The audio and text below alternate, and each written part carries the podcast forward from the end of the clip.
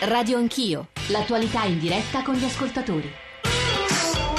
Sono le 18.05, Radio Anch'io, speciale diretta dall'Expo eh, di Milano. Qui eh, con me eh, c'è Antonio Lareno che è responsabile della CGL per l'Expo, c'è collegato con noi Gianni Barbacetto per chiudere un capitolo che riguarda poi le spese eh, le spese e l'eredità dell'Expo. Ovviamente, come abbiamo detto sin dall'inizio di questo speciale, in realtà ci muoviamo su due scenari. Il primo è quello pacifico di racconto, di analisi di quello che è accaduto oggi all'Expo di Milano, di quello che resterà, degli errori che sono stati fatti, anche eh, gli obiettivi che invece sono stati raggiunti e colti. L'altro è a pochi chilometri da qui, nel centro, un po' semiperiferia milanese, dove ci sono degli scontri fortissimi. E ci ha detto Carlo Cianetti poco fa, il GR1 delle 18, sembrerebbe sembrerebbe acquietarsi un po' la situazione, ma insomma la tensione è molto forte. Ci ricollegheremo con Carlo Cianetti e con Bruno Sokolovic che sono eh, a Milano accanto ai cortei o dentro i cortei o seguendo i black bloc, seguendo le forze dell'ordine per farci raccontare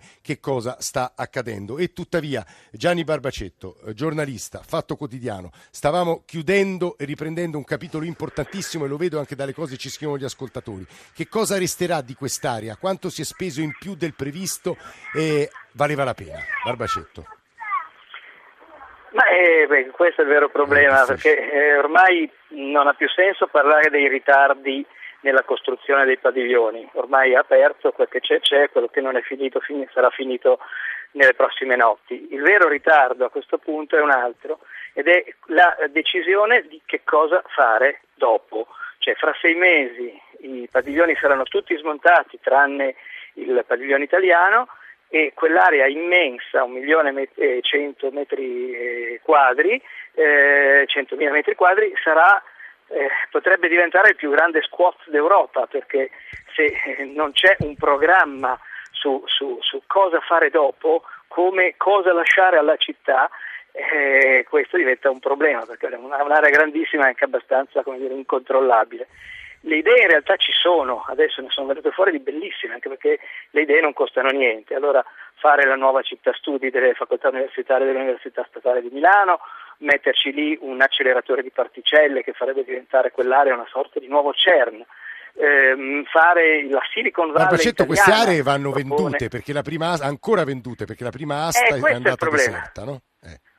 Questo è il problema, questo è il problema, che quelle aree che valevano una ventina di milioni quando, perché erano aree agricole eh, praticamente inutilizzate e inutilizzabili tra due autostrade, un carcere e due cimiteri, eh, sono diventate aree preziose perché sono diventate aree di Expo, dell'Expo e quindi sono state comperate a 160 milioni di euro da Arexpo, che è la società pubblica fatta essenzialmente di due grandi soci, sono Comune di Milano e Regione Lombardia.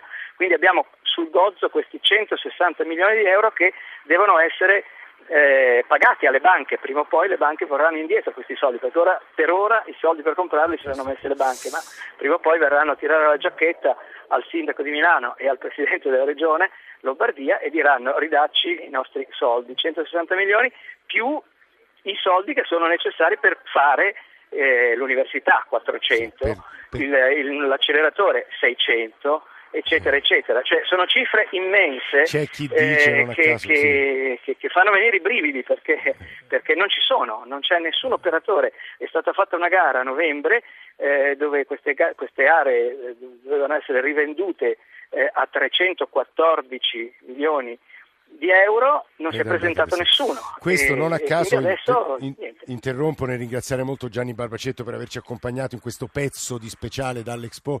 Eh, c'era chi eh, diceva l'eredità dell'Expo ci perseguiterà per anni, è un'espressione che vorrei girare ad Antonio Lareno, però c'è Francesco da Roma, un ascoltatore. Francesco, buonasera. Buonasera. Allora. Sì, io avevo chiamato perché prima, penso fosse il sindacalista a ricordarlo, parlava semplicemente di 100 piccoli infortuni dovuti principalmente sì. a persone che sono inciampate. In realtà si dimentica Claudia Nelezzi, che è un ragazzo di 21 anni albanese morto eh, sui lavori per la tangenziale esterna di Milano, che è una tangenziale che è stata costruita e in odor di mafia perché è attenzionata dalla magistratura eh, perché non, aveva, non, erano rispettate le norme di sicurezza eh, previste dalle, dalle norme. Io devo io... dire, guardi Francesco, ora da, nel raccogliere questa denuncia la giro all'Areno aggiungendo semplice responsabile Expo CGL Milano, aggiungendo che se appunto, e, e qui dobbiamo eh, eh, rendervi grazie, se non ci sono stati incidenti è perché c'è stato un accordo preventivo prima che cominciassero i lavori fra voi sindacato, i lavoratori e, il, e i committenti, no L'Areno? Questo è importantissimo sì, sì, no, per chiunque allora, faccia lavori in Italia. Ha, ragio- ha ragione l'ascoltatore nel senso che noi ci stavamo focalizzando sullo specifico di cose. Se poi poi guardiamo diciamo, il panorama invece attorno ad Expo, eh, disgraziatamente pur in un panorama per le opere collegate ad Expo di carattere positivo abbiamo avuto eh, l'11 aprile eh, il decesso, fra l'altro, un lavoratore iscritto, appena iscritto al sindacato, la cosa è particolarmente drammatica eh, perché il, il, ragazzo era stato assunto il giorno 30 ed è, ed è morto il giorno 11. Eh, quel ragazzo non doveva essere lì, la lavorazione non era prevista e tabulata per, quel, per quella giornata, il ponteggio per quanto ci risulta era, era, fuori, era, assolutamente fuori regola, il ragazzo non era addestrato per fare quell'operazione. Per cui tant'è che noi abbiamo già deciso la costituzione di parte civile perché pensiamo che la cosa non possa essere sottaciuta. Ovviamente eravamo focalizzati in, par- in particolar modo su Expo perché eh, in Expo la concentrazione eh, del lavoro edile è stata assolutamente strabordante anche rispetto no, stato, a tutti, a tutti gli altri lavori, però complessivamente Complessivamente ribadisco che ad esempio anche i lavori metropolitani, per le metropolitane sì. o altri lavori, cioè tutti i lavori sor- sorvegliati per Expo eh, hanno avuto questa tragicissima eccezione, ma sicuramente e per fortuna si pongono sopra la, largamente sopra la media del e settore. Chi ci sta ascoltando, chi e ve lo dico anche perché mi scorrono davanti, ci scorrono davanti le immagini eh, di Rai News che si dividono come noi tra l'Expo eh, delle ore di, che ci precedono, l'Expo adesso e la Milano, il centro e sono immagini stranianti. Bruno Sokolovic le sta seguendo per noi i cortei. Bruno. Allora, io vi posso dire che in questo momento la situazione sembra essere tornata eh, più calma rispetto al sì. nostro precedente collegamento. Il, il, diciamo, il momento di maggior tensione sembra essere superato. In realtà ehm, ehm forse non bisogna stare del tutto tranquilli, I, i, black bloc, ormai possiamo chiamarli così, quelle parecchie decine, forse alcune centinaia di, eh, di, di, di persone vestite di nero incappucciate che hanno dato vita alla, a quella che possiamo definire una vera e propria guerriglia urbana. Nel pomeriggio si sono divise in piccoli gruppi, sono spariti nelle strade diciamo attorno alla zona, eh, alla zona, in cui tutto è accaduto, siamo tra Corso Magenta, Largo d'Ancona, sì. Piazzale Cadorno, più o meno eh, in strada sono state trovate anche alcune eh, giacche, alcune giubbotte, alcune felpe nere, che farebbe pensare che si sono tolti, diciamo così, tra virgolette, eh, la divisa. E in questo momento, eh, come vi dicevo, la situazione è tranquilla, i milanesi in, in, alcune zone sono subito scesi in strada per cercare di rimettere a posto ciò che era possibile rimettere a posto, i vigili del fuoco sono intervenuti per spegnere i roghi, ci sono state almeno cinque macchine eh, date alle fiamme, eh, ci sono anche dei fermati, la polizia fa sapere che eh, ci sono dei fermati, adesso tra un po' probabilmente sapremo eh, quanti. Um, quello che vi possiamo dire è che si è trattato di un'aggressione, se questo secondo le prime ricostruzioni, alle forze dell'ordine per tentare di arrivare in centro. Questa è la, la prima ricostruzione, ne sapremo sicuramente di più nelle prossime ore. Benissimo, Bruno, e noi ovviamente siamo qui a raccogliere le vostre cronache eh, dalla città, che poi a pochi chilometri da dove ci troviamo noi, che siamo all'Expo. Io eh, vi volevo far ascoltare tra pochissimo perché è collegato con noi Massimiliano Tarantino perché ci deve parlare. A un certo punto l'abbiamo sfiorato questo argomento in tante trasmissioni Radio 1 ma in questo speciale non può essere taciuto cioè la carta di Milano la sostanza il merito poi dell'Expo. E tuttavia ci ha raggiunto qui nella nostra postazione di Radio Rai eh, all'Expo eh, Matteo Gatto architetto. Buonasera benvenuto. Buonasera che può stare con noi pochi minuti è il direttore delle aree tematiche di Expo Milano 2015 e io vorrei se lei ci riesce in 5 minuti che raccontasse i punti, gli elementi, le emergenze più straordinarie di questo decumano che accompagna. Gli ascoltatori, quindi immagino che immagino ci stanno solo ascoltando, quindi descriva anche da architetto quelli che sono gli elementi più preziosi di questi spazi. Ma ci proviamo, innanzitutto l'idea, l'idea che ha accomunato i paesi e lo sforzo di Expo nel fare un, un'esposizione nuova, un'esposizione che non fosse di monumenti e di grandi architetture iconiche come nel passato si faceva nelle esposizioni. Quindi materiali leggeri? Materiali leggeri, un tocco proprio leggero verso l'ambiente, perché abbiamo capito che il tema ci portava a esplorare di più la relazione che l'uomo ha con la natura e con l'ambiente stesso che non invece l'architettura fino a se stessa, che è brillante nelle altre esposizioni, ma questa è un po' diversa. Come eccezionalità però dobbiamo partire innanzitutto dal padiglione zero oggi è stato presentato, ho avuto anche il piacere di illustrarlo al nostro primo ministro, è veramente un, capolavoro di artigianato per quello che sono le scenografie che contiene e che raccoglie un po' così la storia della nutrizione dal primo uomo che cacciando, diciamo così, ha incominciato la storia scrivendo Come fate esternamente? Ad oggi. Ma il, il padiglione zero è una grande struttura in legno eh, che ricorda le colline euganee, proprio così, colli euganei, e realizzato da Michele De Lucchi vuole proprio raccontare un pezzo di terra, un pezzo di natura come se fosse stato estratto e posato qua nell'Expo, così come l'edificio in cui stiamo noi adesso, l'Expo Center e il suo gemello.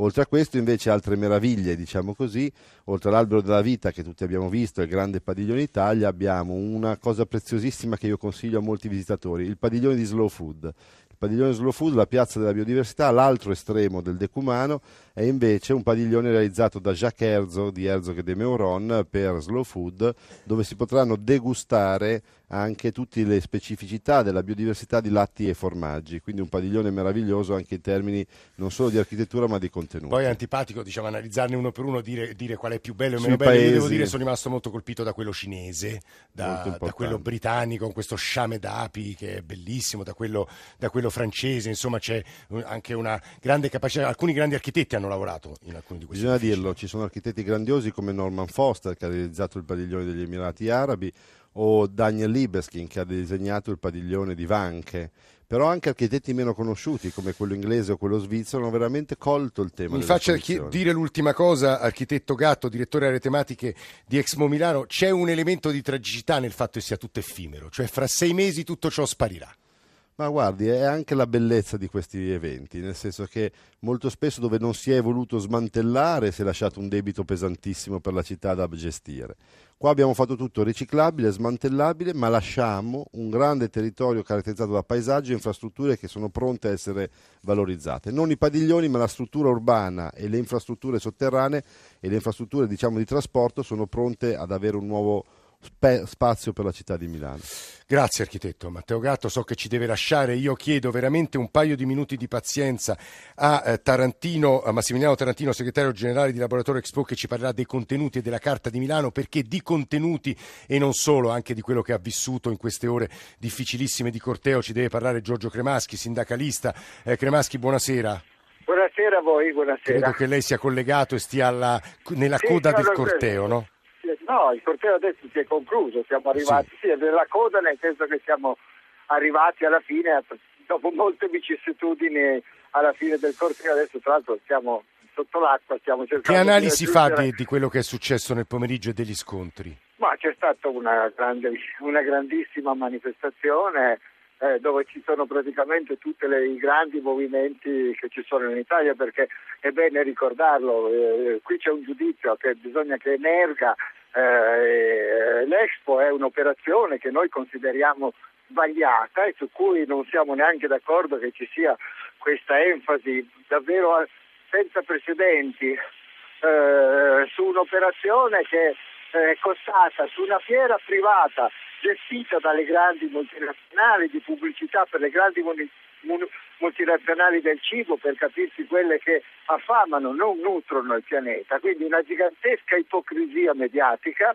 per coprire un'operazione di affari con i soldi pubblici eh, è costato un miliardo e mezzo, due alla fine di euro, perché se si volevano spendere bene, non so, si poteva risanare tutta Pompei e fare ben altro evento mondiale anche sul piano culturale. Quindi noi contestiamo il senso di questa operazione e contestiamo anche come viene organizzato, cioè il fatto che ci siano lavoratori che non vengono pagati, a cui vengono dati delle medagliette imbrogliati, il fatto che ci sia sottosalario con tutti i soldi che girano, gli unici che non prendono un salario dignitoso sono quelli che fanno funzionare la fiera e quindi noi con, troviamo in questa fiera diciamo, il concentrato delle cose sbagliate che non vanno e che vengono riproposte nonostante che il paese sia in crisi. Questa è la ragione della mobilitazione e quindi eh, siamo, eh, quelli che erano in piazza sono scesi in piazza per questo. Poi ci sono stati incidenti, ci saranno, se ne parlerà. Sono importanti però... le cose che ci sta raccontando Giorgio Cremaschi, che è stato, come sapete, ricorderete, un sindacalista storico dell'ala, se mi, mi permetto di dire, più oltranzista poi della, della, sinistra della CGL. È stato un sindacalista, e dicevo, sta, sta portando nella discussione di oggi pomeriggio gli argomenti di una parte del, più, gra- più, largo movimento No Expo ha detto troppo costoso, benefici solo per i privati, il tema della cementificazione, rischia di essere una fiera dell'agrobusiness. Dico queste cose perché credo che Massimiliano Tarantino, che è una delle figure centrali poi della Carta di Milano, è il coordinatore della Carta stessa, in parte accolga alcune delle critiche che vengono dal movimento No Expo, ma ci spiegherà perché poi invece dalle Expo eh, uscirà, emergerà un documento che verrà presentato poi nell'ottobre prossimo a Ban, a Ban Ki-moon, cioè al segretario generale dell'ONU, che vuole essere propositivo e che tenga conto di queste critiche. Tarantino, buongiorno, scusi, buonasera, scusi la lunga attesa. Buonasera a tutti, no, no, prego, ha molto ragione. Eh, Expo è una grande innovazione, una grande innovazione che eh, negli ultimi due anni eh, ha portato l'Italia nel mondo con i contenuti e fa eh, adesso per questi sei mesi eh, dell'Italia una piattaforma di dibattito attraverso la Carta di Milano. Um, ho sentito le opinioni mh, della vostra trasmissione. Sì eh, le opinioni diverse. La Carta di Milano nasce dal dibattito, nasce dall'incontro di tutto quello che è rappresentato dal mondo di slow food, di terra madre, dei piccoli produttori, dei, del rapporto tra i consumatori, tra la, i custodi della terra, i produttori della terra e le grandi multinazionali. Cioè quello noi, su cui noi abbiamo lavorato è una piattaforma di incontro, è esattamente il contrario di quello che sta succedendo nel centro di Milano, mm. cioè è una piattaforma di incontro per andare verso il futuro assieme, per affrontare non Expo come una grande fiera o come un grande momento di esposizione e basta, ma come un grande momento di dibattito e di sostenibilità a tutto tondo, non solo sulla filiera agroalimentare, ma sulla costruzione di una dinamica della convivenza più umana. Senta, dove Tarantino, è, è, Può tradurre, capisco è un lavoro difficilissimo, insomma il vostro è un lavoro di, di, mesi se non di anni, può tradurre per gli ascoltatori in pochi minuti i contenuti principali della Carta di Milano, capire che cosa consegneremo poi all'ONU? La Carta di Milano parte dall'assunto che il diritto al cibo, cioè il fatto che tutti gli umani che abitano questo paese debbano avere il sostentamento minimo per vivere, è una, un diritto umano fondamentale e che tutti i firmatari eh, della Carta, cittadine e cittadini, imprese, società civile e istituzioni devono prendere nel loro piccolo e nel loro grande degli impegni che sono contenuti nella Carta e quindi è un atto di cittadinanza consapevole, è un atto contro le dinamiche dello spreco, contro le dinamiche della malnutrizione e della denutrizione, contro i grandi investimenti eh, dei grandi paesi eh, ricchi nei confronti del mondo, per conservare un principio di biodiversità per conservare un principio di tutela e del diritto di tutti di nutrirsi. Questo non riguarda altri, non riguarda le Nazioni Unite. Lei dice bene, il 16 ottobre il segretario generale delle Nazioni Unite verrà a Milano, noi gli consegneremo la carta e speriamo le 20 milioni di firme. Ma questo è per eh, un grande referendum sul diritto al cibo una grande azione di, eh, collettiva di tutti Scusi, gli Scusi Tarantino, davvero paese. l'ultima cosa, che cosa in parte ha già risposto, ma mi sembra molto importante come punto, che cosa dice lei alle persone che stanno protestando nel centro di Milano, qualcuno anche con violenza, contro quello che ritengono un grande business che fa gli interessi dell'agro, degli, appunto, del, dei grandi privati, della Coca-Cola, della McDonald's, dei cementificatori?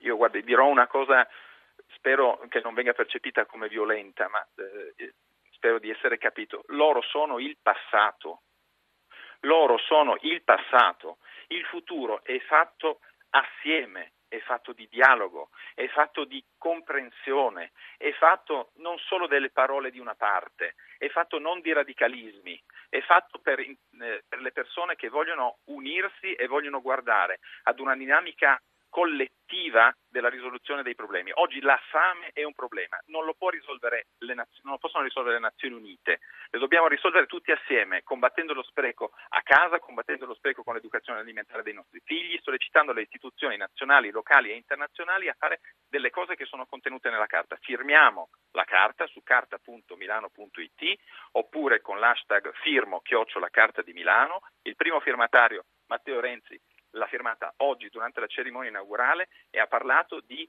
dignità, il cibo, la sostenibilità, il lavoro comune per un futuro diverso è una questione di dignità. Allora le manifestazioni nel centro di Milano sono una cosa non degna, mentre tutta l'attività collettiva per la prima volta il Paese ha saputo fare sistema, le università, gli intellettuali, eh, eh, anche i sindacati che ho sentito parlare, tutti si sono uniti e hanno portato il loro contributo alla Carta di Milano. Questa è una grande operazione innovativa del nostro Paese per mettere il nostro Paese nel centro del dibattito internazionale sul tema della sostenibilità globale. Eh, eh, la Fermola è stato molto chiaro e ha insistito su un paio di concetti che mi permetto di ribadire.